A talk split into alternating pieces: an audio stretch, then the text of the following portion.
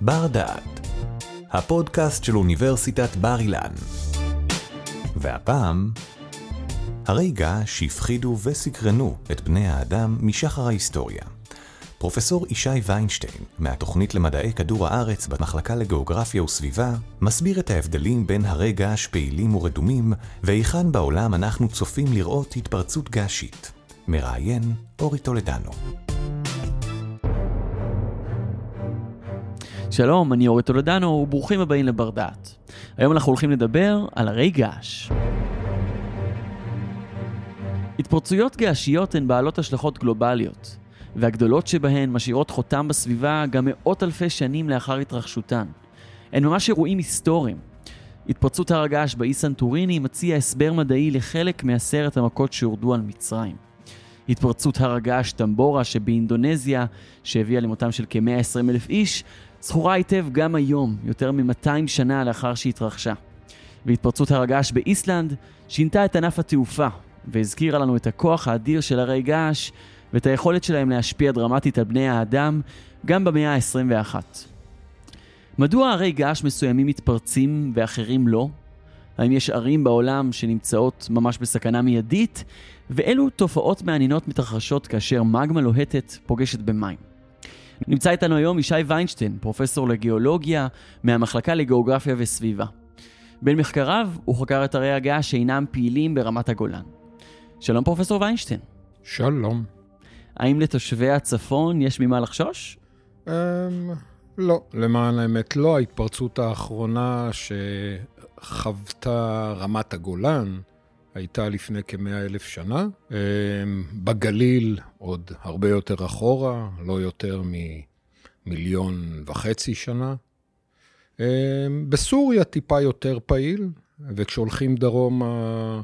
אה, בערב הסעודית, תימן גם, זאת אומרת, התפרצויות במאות השנים האחרונות. אילו התפרצויות היו באזור שלנו באמת בכמה מאות, אלפי שנים האחרונות? אז זהו, אמ, אה, אנחנו יודעים בבירור על התפרצות במאה ה-20 בתימן, אנחנו יודעים אה, איפשהו לפני כ-800-900 שנה התפרצות באזור מדינה, התפרצות אה, מאוד מוכרת וזכורה, כי בכל זאת מדינה היא אחת הערים החשובות, mm-hmm. ואפילו אנחנו, יש כתבים שמספרים איך זרם הלבה התקדם אל חומות העיר, ותושבי העיר עמדו והתפללו במשך שלושה ימים, עד שהזרם נסוב מעל העיר והלך אל הים. מקום אחרון זה בסוריה, שלפחות לפי העיתונים של אה, אה, אמצע המאה ה-19, באזור שנמצא מדרום-מזרח לדמשק, משהו כמו 90-100 קילומטר מהגבול, אה, מגבול ישראל-סוריה, אה, ישנו הר געש שכנראה היה בו איזשהו אגם לבה ב-1850. ויותר קרוב אלינו, אולי אפילו בשטח המדינה, יש הרי געש שהם פעילים או היו פעילים לאחרונה? זהו, לא. עוד פעם, אה, אצלנו מדובר עד 100 אלף שנה, דווקא יש לנו, רמת הגולן זה אחד האזורים שבהם בוצעו הכי הרבה תארוכים והכי הרבה צפיפות של אה, סלעים וולקניים. 199 אה, אלף שנה, mm-hmm. זה המקסימום. מעבר לגבול, מי שמכיר, אזור הכפר חדר, שזה הכפר הדרוזי שנמצא בצד השני של הגבול, התפרסם בשנים האחרונות. באזור ההוא יש כנראה קילוח לבה של עשרות אלפי שנים, אבל עוד פעם, לא משהו מהמאות השנים האחרונות. וכשהיו באזור שלנו התפרצויות, זה בגלל שישראל נחשבה אז לנקודה חמה, או שזה בגלל שיש אה, מפגש בין לוחות טקטונים? טוב, הוולקניזם באזור שלנו, קודם כל, הוא לא באזור של גבול בין לוחות טקטונים, להבדיל מרכסים אוקיאניים כמו איסלנד. Mm-hmm. להבדיל... השבר הסורי-אפריקני הוא לא מעבר בין לוחות טקטונים? כן, אבל הוולקניזם הוא לא, הוא לאו דווקא. לשבר הסורי-אפריקאי, אני אשמח אולי אחר כך להגיד על זה מילה, יש השפעה על הוולקניזם, אבל דווקא מה שגילינו במאמר שהתפרסם ממש בשנה האחרונה, שאולי דווקא ההשפעה שלו היא לעצור את הוולקניזם, mm-hmm. אם כי גם יכול להיות לכיוון השני, אפשר להרחיב אחרי זה. אה, ולמי שאגב אה, לא איתנו בשלב הזה של השיחה, אה, לוחות טקטונים הם לוחות שנמצאים בעומק האדמה. אני חושב שעדיף שתסביר אתה. אוקיי, כדור הארץ, פני כדור הארץ בנויים ממסלע קשיח יחסית, זה כולל את מה שקוראים קרום כדור הארץ וקצת מעבר לו, אני מתכוון לעומק. והדברים האלה מתחלקים ללוחות, כמו אה, לוחות של פאזל, שנעים ביניהם, למרות שזה לוחות של פאזל וקצת קשה לנו לראות איך זה קורה, הם נעים, מקיימים ביניהם תנועה, או שהם כונסים אחד על השני, דורסים אחד את השני, ואז יש הרבה רעידות אדמה, כמו בשולי האוקיינוס השקט, כמו באינדונזיה, mm-hmm. הצפון-מזרח האוקיינוס ההודי וכדומה, או שהפוך, הם מתרחקים זה מזה, ואז עולה לאווה מהמעמקים, כמו באיסלנד, כמו באזורים וכאלה. אצלנו, עכשיו, יש מקומות, כמו מה שקראת, השבר הסורי-אפריקאי, או אני מעדיף לקרוא לו אה, שבר ים המלח, כי השבר הסורי-אפריקאי מורכב מכל מיני דברים, גם ים סוף הוא חלק ממנו, ושם זה כן אזור שהולך ונפתח, mm-hmm. כמו באיסלנד. Mm-hmm. על כן, אה, שבר ים המלח. שבר ים המלח, פשוט עבר הירדן, במובן הרחב של המילה, נע לעומת ישראל, סיני. שניהם נעים צפון, אבל כמו שתי רכבות, כשהרכבת המזרחית נעה מהר יותר, וזאת אומרת, הם מחליקים זה על גבי זה. זה בדרך כלל לא יוצר וולקניזם, עם קצת חריגים. כן. ועל כן, זה לא הסיבה לוולקניזם, יש לזה השפעה על הביטוי של הוולקניזם בפני השטח. אמ, בגדול, אז נגיד קודם מה כן, האזור הזה בגדול הוא נקודה חמה, יש לנו פה נקודה חמה, כמה נקודות חמות. נקודה חמה זה אזור שמועד להתפרצויות געשיות? נקודה חמה זה, זה, זה תיאור. כן. נקודה חמה זה אומר איפה שחם. כן. אם יש וולקניזם, כנראה חם, השאלה היא למה. אז בדרך כלל נקודות חמות מיוחסות לתמרה מעטפתית, חומר חם שעולה מהמעמקים, למה זו שאלה אחרת. ועולה מהמעמקים, הלחץ עליו יורד, ולכן חלקים ממנו מותחים. תמיד אנחנו מדברים על חלקים. זה לא שכל מה שיש למטה מותח, חלקים מותחים, וחלק מזה עשוי לצאת לפני השטח.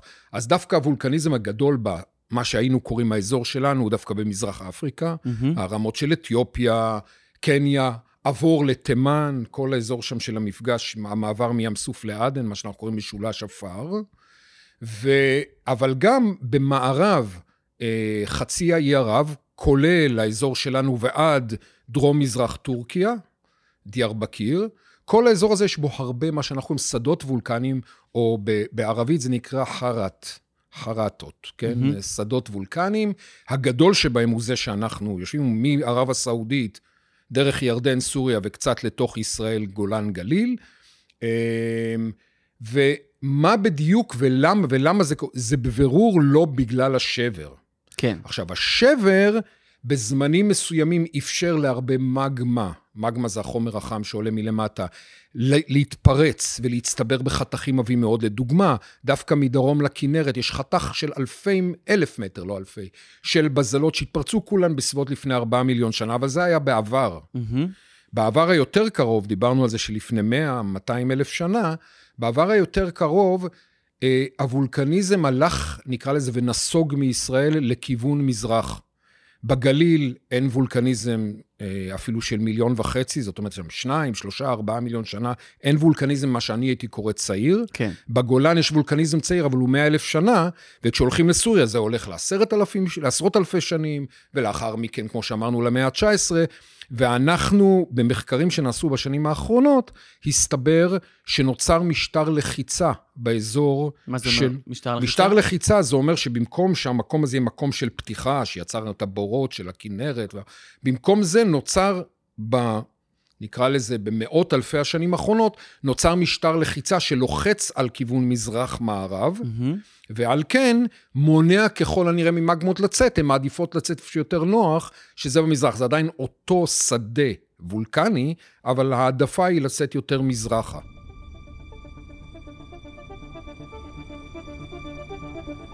בכל זאת, למרות שהפעילות הגעשית באזורנו היא... עבור מאה אלף שנים מאז שהיא התרחשה, היא עדיין השפיעה על הנוף שלנו כפי שאנחנו מכירים אותו היום. איפה אנחנו יכולים לראות עדיין עדות לאותה פעילות געשית? כן, אז uh, כפי שמוכר לטיילים שבינינו, uh, וולקניזם יש בעיקר בגולן ובמזרח הגליל.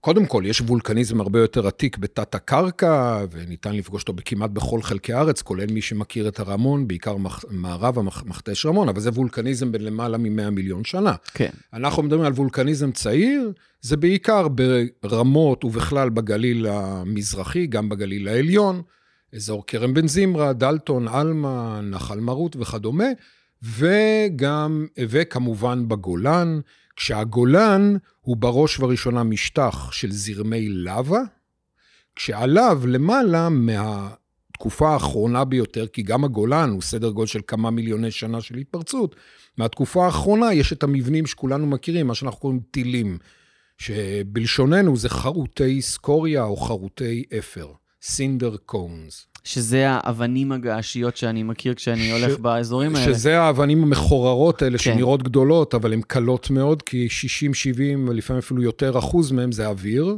זה מה שקוראים סקוריה. אמ, ורוב המבנים בגולן, רק בצד הישראלי, יש 60 ומשהו מבנים כאלה, כולם מכירים תל פארס, אביטל, בן טל אה, וכולי וכולי, כל אלה הם בעצם חרוטי סקוריה.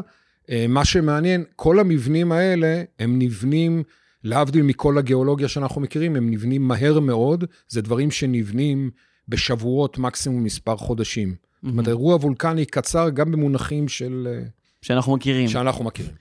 אה, והרי בדרך כלל כשמדברים על אירועים וולקניים, מדברים על מיליוני שנה. באגם רם, במאגר רם, יש, הוא נורא עגול, הוא תמיד היה נראה לי כמו איזה הר געש שממולא במים. אני מניח שזה לא מה שקרה שם, אבל מה כן קרה שם? כן, אז באמת אה, זה לא רק אתה, אפילו יוספוס פלביוס, יוסף בן מתתיהו, שהיה, כולנו יודעים שהיה אדם מאוד מדויק, הוא קיבל חינוך טוב, אה, גם הוא טעה. הוא כתב שעל בריכת רם, או כמו שקראו לה בזמנו, עינה דה פמיאס, העין של בניאס, אה, שזה הר געש שמלא במים, אבל אין שם הר, זה מקום, שקוע, זה שקע. כן. זה שקע, אין שם שום הר, יש הרים מסביב, ובגדול, בריכת רם זה סיפור של מה שאנחנו, הגיאולוגים, קוראים התפרצות פריאטו-מגמטית, או בעברית, מפגש של מגמה עם מים. אה, אנחנו מדברים על דבר שקרה לפני 130 פלוס אלף שנה, ביצענו שם לא מעט תיארוכים. נשמע לי נורא נפיץ. כשמגמה לוהטת כן, פוגשת כן, מים, כן. מה קורה? כן, אז כשמגמה לוהטת פוגשת מים, מה שקורה, המגמה מעבירה למים את החום והופכת אותם לקיטור. המים במיידי מקררים את המגמה ונוצרת, במקום שייווצרו סלעים יפים עם כבישים גדולים, נוצרת מה שאנחנו קוראים זכוכית וולקנית, שזה משהו מאוד שביר mm-hmm. ומועד לריסוק, כמו זכוכית טובה. והתוצאה היא של פיצוץ אדיר. כלומר, זה יכול לקרות גם במגמה שאם לא הייתה יוצאת בשקט וזורמת לאיטה על פני השטח, אם היא באה, צריך שיהיה מגע טוב בין המגמה למים, זה לא תמיד קורה. אם יש העברה טובה של החום דו-צדדי, קירור מצד אחד, חימום מצד שני, קורה פיצוץ אדיר, וזה מה שקרה בבריכת רם.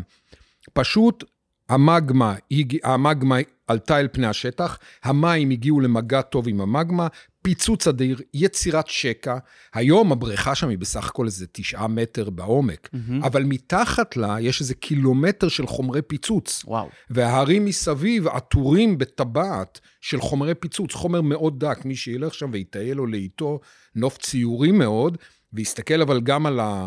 סלעים, יראה שכבות דקיקות דקיקות של חומר מאוד מאוד דק, לא מה זה שכבות ב... דקיקות? איך אני, אני רוצה ללכת... השכבות הן יכולות להיות מרמה של פחות מסנטימטר ועד סנטימטרים, אבל החומר עצמו, להבדיל מהאבנים המחוררות האלה שאנחנו רגילים מהרי געש, הוא חומר מאוד דק, בגודל חול עד חרסית. לפעמים זה ממש חרסית, אז נוצרים מעיינות, כי החרסית לא נותנת למים לזרום. כן. אפשר לראות את הנופים האלה גם שם, גם בהר אביטל, דרך אגב, קרה דבר דומה. מה קרה בהר אביטל? הר אביטל, טוב, שם הסיפור הוא יותר מורכב, כי שם אה, אין מים בפני השטח. בריכת רם, כמו שהיום יש מים בפני השטח, גם אז היה. בהר אביטל, אה, מפלס מי התהום, אנחנו יודעים היום טוב מאוד, הוא 250 מטר מתחת לבסיס של הר אביטל. Mm-hmm. ומה שקרה שם היה... שזה לא זה מאפשר ש... מפגש של אה, לבה לא עם, מאפשר. עם מים. כדי שיקרה פיצוץ, כמו שציינתי, צריך שהמים יהיו בפני השטח. בין אם זה ים, כמו שצ... למשל, מה שסיפרת בסנטוריני, שזה פיצוצים אדירים, ובין אם זה מי תהום רדודים. מה שקרה בהר אביטל היה שנחל הוסט ממסלולו על ידי בכלל זרם לבה אחר. הנחל הגיע למה שהיום קוראים בקעת האביטל, איפה שהיום יש כרמים, בעבר היו תפוחים, ו... פיצוץ גדול, המגמה, באותו זמן הייתה שם פעילות, פתאום המגמה פוגשת מים, כנראה אספקה מספקת של מים. עוד פעם, אם לא היה מספיק מים, זה לא היה עושה כלום, זה היה עושה קצת עדים. כן, אספקה מספקת, פיצוץ גדול, ואז, בעצם אז נוצרה בקעת האביטל. כל הדפנות של בקעת האביטל, חוץ משני הערים שעומדים, הר אביטל והר בנתן, משני צידיה, הדפנות בנויות עוד פעם מחומרי פיצוץ כמו בבריכת רם, mm-hmm. וכל בקעת קוניטרה, שממזרח, מלאה 12 קילומטר רבוע של חומר דק, כמו בבריכת רם, אותו סטייל, מתחת לעיר קוניטרה.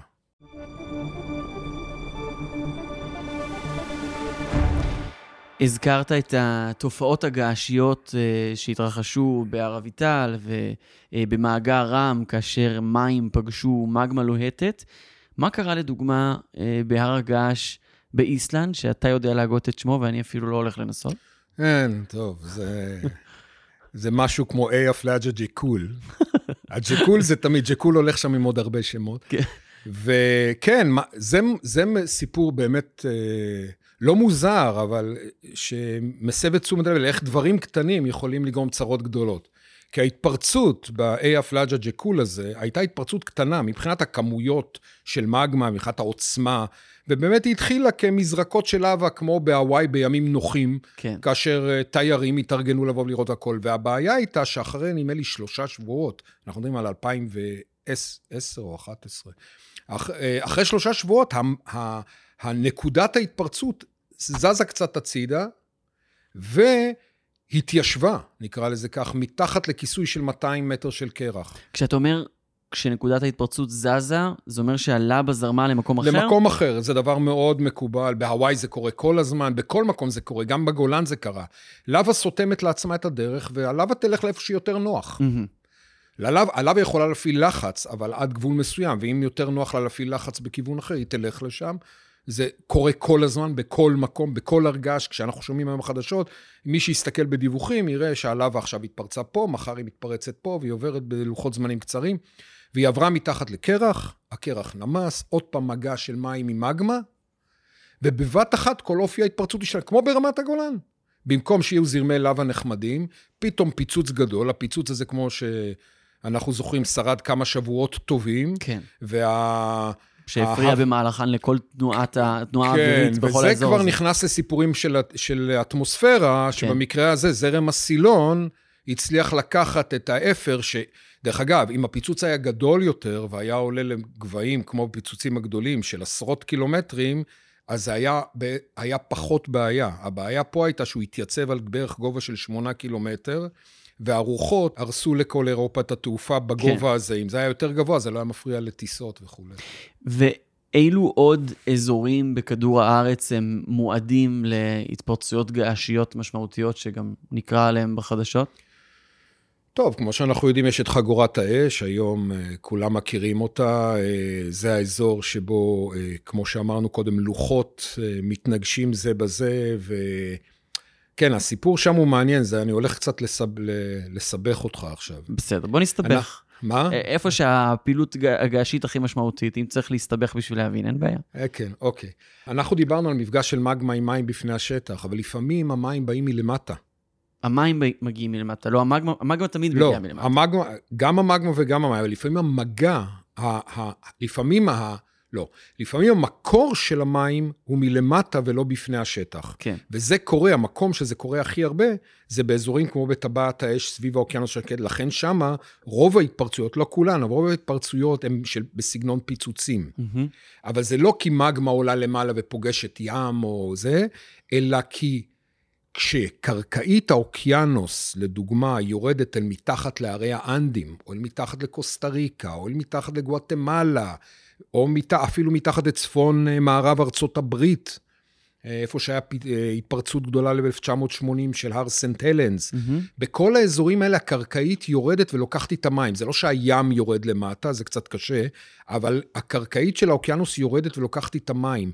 המים האלה משתחררים ברובם כבר בשלבים ראשוניים, חלק יורדים לעומק של איזה 100 קילומטר ויותר, ואז הם מתחילים לחלחל לתוך הסלעים שמעליהם, כן. והם מאפשרים התפרצויות. והמגמה עולה כשהיא נושאת בתוכה את המים מלמטה. אהה. בהתחלה לא קורה כלום, כי המים מומסים, כמו בבקבוק קולה תחת לחץ, המים מומסים ולא רואים. כשהיא מתקרבת לפני השטח, המים מתחילים לצאת, נוצרות בועות, וכשכמות הבועות גדולה יותר, נוצרים הפיצוצים הגדולים, גם אם המגמה בחוץ לא פוגשת שום מים. נוצרים פיצוצים גדולים מאוד, כדוגמת מה שקרה, כמו שאמרתי, בהר סנטלס ב-1980, הפיצוץ הגדול ביותר שחוותה ארצות הברית, בדרום מדינת וושינגטון, לא רחוק מפורטלנד. וכדוגמת, אולי הפיצוץ הכי ידוע לנו, תשע שנים אחרי חורבן בית המקדש השני, אמ, הפיצוץ שהיכה ברומאים במפרץ נפולי, ושהרג, דרך אגב, לא הרג, גרם למותו של אה, מצביא רומאי, שהיה גם הראשון שכתב אנציקלופדיה של טבע, מהמם. פליני הזקן. כן. זה הפיצוץ של ההר וזוביוס, זה שקבר את פומפיי ואת הרקולנום וכדומה. גם באזורים האלה אנחנו מדברים על מגמה שמגיעה מלמטה אה, עם כמויות גדולות של מים, וכשהמגמה מתקרבת אל פני השטח והלחץ עליה יורד, כמו כשפותחים בקבוק קולה, מתחילות לצאת בועות. כשהבועות בנפח, לא במשקל, עולות על 90 אחוז, נוצר פיצוץ אדיר, הרבה הרבה יותר גדול ממה שדיברנו עליו קודם, כן. וזה הסיפור של וזוב. ווזוב באמת הוא שהוא סיפור... לא חלק מ... מ... הוא לא חלק מה ring... ring of שהוא fire לא זה חלק משהו... מטבעת האש. לא, אבל הוא חלק מה mini ring of fire של הים התיכון. באזורים אה, שנקרא לזה בין טור, אה, טורקיה לאיטליה, ישנם כל מיני אה, אזורים שבגדול יבשת אפריקה מתנגשת ביבשת אירו-אסיה. מהמם. אבל זה הרבה יותר מורכב, זה פחות תמונה גיאוגרפית ברורה, כי זה שרידים של פעילות שהייתה פה. איטליה, כמו שאנחנו יודעים, יש שם הרבה, יש שם את הר אתנה בסיציליה שמתפרץ, אבל הוא רק פולט לאבות. יש שם את האיים מצפון, האיים האולים, עם האי סטרומבולי, שאולי חלק מה- מהמאזינים מכירים. הווזוב הוא יותר צפונה, מפרץ נפולי, והוא אחד המקומות, בגלל שהוא יושב על מטרופולין של למעלה ממיליון תושבים, הוא אחד המקומות שנמצא בשיא הוויכוחים בין, אה, בין וולקנולוגים בעולם, בעיקר באיטליה כמובן, יש הרבה וולקנולוגים איטלקיים, כן. מטבע הדברים, ויש קבוצה, קוראים לה הקבוצה הפלינית, ויש קבוצה התת-פלינית. מה זאת אומרת? יש קבוצה שחושבת שמפרץ נפולי צפוי לחטוף התפרצות כמו לפני אלפיים שנה, ויש כאלה שאומרים פחות. דרך אגב, ההתפרצות הכי גדולה, הגדולה שהייתה שם במאה ה-20 הייתה ב-1945, ומי שיסתכל, יחפש באינטרנט, יראה את מטוסי בנות הברית יוצאים להפציץ בגרמניה, או וואו. איפשהו, כן. על רקע הווזוב המתפרץ. כן. שזה מעניין, זה כבר מכניס אותנו להיסטוריה עכשווית. אה, ההתפרצות הזאת הייתה התפרצות לא קטנה, אה, תושבי נפולי הסתובבו עם זה, הלכו למקומות... מסכות לש- שאנחנו מכירים אה, טוב אבל מאוד היום. לא זה, ההתפרצות הגדולה האחרונה, שגם לא הייתה כמו ב-79 לספירה, הייתה לפני כ-350-400 שנה. אה, אבל זה ויכוחים גדולים מאוד. אה, מקום אחר שיש זה מקסיקו סיטי, שיושבת מתחת למה שהם קוראים סבא פופו, פופו קטפטל, שזה הר געש שנמצא בגובה של 5,000 ומשהו מטר, ומסכן רק את הפרברים של מקסיקו סיטי. שזה להזכיר, אה, עד לפני כמה שנים המטרופולין הגדול בעולם, עכשיו נכון, לדעתי... נכון. אז הוא מסכן מהגדולים. רק, הוא מסכן ישירות רק פרברים, אבל מסכן ישירות רק פרברים זה כמה מאות אלפי אנשים טובים שהוא מסכן. כן. אז יש לא מעט אה, הרי געש בעולם שמסכנים אוכלוסיות, והנושא הזה של הרי געש בסמוך לריכוזי אוכלוסייה, ברגע שזה לא ריכוזי אוכלוסייה, יש כל מיני הרי געש שהורגים פעם בכמה זמן אלפי אנשים, ואם איתרע מזלם של האנשים האלה והם גרים במקומות מרוחקים, לא שומעים. לדוגמה, ב-82 הר געש התפרץ באמצע הג'ונגלים של צ'יאפס. איפה זה? בדרום- דרום-מזרח מקסיקו, מהמם. אבל שם גרים אינדיאנים. כן. ואפילו הייתה שם באותה תקופה אה, תנועת מרד שלהם, אינטרנטי, קראו להם הזפטיסטס, מי שזוכר את הסיפור. בכל מקרה, התפרץ שם הר הגעש, והרג איזה ששת אלפים אנשים. כן. אף אחד לא שמע. זה הר סנט הלן שהתפרץ שנתיים לפני, אבל בצפון מערב ארצות הברית, ברוך השם, או אני לא יודע מה, כל נפש זה, אבל נהרגו 50 ומשהו איש, והוא אחת ההתפרצויות הכי מתועדות, הכי מפורסמות, הכי ידועות. כן. טוב, זה כבר קשור לסיקור תקשורתי. בוודאי, אה, בוודאי. והציניות המסוימת, שככל שהמרחק התרבותי קרוב יותר בין התרבות הסוכרת למסוכרת, אז ככה נכון, יש יותר סיכוי שידווחו. נכון. אוקיי, אם אנחנו מדברים על הרי געש סלבריטאיים היותר אה, מפורסמים ומוכרים, אז הייתי רוצה לדבר על הר הגעש שאיתו פתחנו את הפרק הזה, סנטוריני, שהתפרץ פחות או יותר באותה, באותו זמן של יציאת מצרים, ועל פי תיאוריות מסוימות, גם להתפרצות הזו מיוחסות חלק מהתופעות שאנחנו חווינו כמכות מצרים. האם זה נכון? האם זה יכול להיות? טוב, אני, זה לא תחום המומחיות שלי. בגדול, אנחנו יודעים, אנחנו לא... טוב, הנושא של מתי הייתה יציאת מצרים זה נושא שנתון למחלוקת. בפודקאסטים אחרים, כן. אבל הוא התפרץ, הוא התפרץ לפני כ-3,600 שנה. אה, זה מסתדר, בואו נקרא לזה כך, עם ה... זה אפילו טיפה קודם לתרבות המסורתית, אה, על פי המניין ליציאת מצרים שמופיע בספר מלכים, שהיה בערך איזה מאה, מאה ומשהו שנה אחרי זה, אמ, אבל לא משנה, ברור שהוא יכול להוות רקע לסיפור. אה, אנחנו מדברים על התפרצות גדולה מאוד, שבה בעצם אה, אמ, אמ, הייתה התפרצות גדולה בסגנון של וזוב, אבל באמצע אי. וכתוצאה מזה ההתפרצות הגדולה עצמה פתחה פתח למי ים לחדור פנימה לאיפה שהייתה מגמה, ואז לאינטראקציה טובה, ואז זה גרם להתפרצות עוד יותר גדולה, שקברה תרבות שלמה שהייתה באותו זמן, ואנחנו מוצאים אותה גם על האי, גם במקומות אחרים שנקראת התרבות המינואית, mm-hmm. וחוץ מזה, שרידים של האפר הזה אפשר למצוא לתוך מרכז אירופה, לגרמניה, וגם במצרים מוצאים, מוצאים את האפר. האם זה הרקע ל... לסיפור של מכר? אני לא יודע, אני יודע רק שבימינו אנחנו הפסקנו לזלזל בסיפורים בין אם הם מופיעים בכל סיפורי עמים.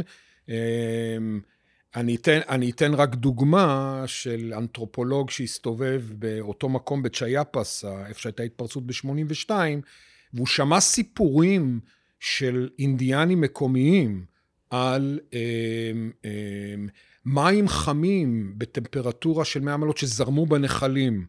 והוא היה בטוח שזה אה, אגדות אה, כן. לא אורבניות, אגדות ג'ונגליות. ומה אה, שקרה אחרי ההתפרצות ב-82, יצאו מההר מים ממש חמים בעקבות ההתפרצות. כן. הם נאגרו, הם חסמו לעצמם את הדרך, נוצר מאגר של מים חמים, ובהמשך, כמה חודשים לאחר מכן, המאגר הזה כל הזמן הוזן במים חמים, אחרת זה היה מתקרר. ובהמשך, כמה חודשים לאחר מכן, המאגר נפרץ, ומים זרמו במורד הנחל, ואנשים פשוט חטפו כוויות, כי הם היו בטמפרטורות של 60-70 מעלות. כן. אז הסיפור הזה, הסתבר לו שזה כנראה מקור, התפרצות בזמנים אחרים. ש... יפה, אני חושב שהצלחנו לקבל איזושהי תמונה לגבי הסכנות אה, מפעילות וולקנית ברחבי העולם. אה, פה בישראל אנחנו יכולים בעיקר אה, לנשום לרווחה וליהנות מהנוף שנוצר כתוצאה מפעילות געשית קדומה יותר. ישי ויינשטיין, פרופסור לגיאולוגיה בתוכנית למדעי כדור הארץ במחלקה לגיאוגרפיה וסביבה, תודה רבה. תודה לך.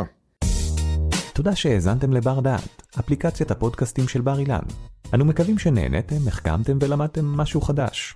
עוד הרבה פודקאסטים מעניינים מחכים לכם באפליקציה, אז המשיכו להאזין לנו. בר אילן, משפיעים על המחר, היום.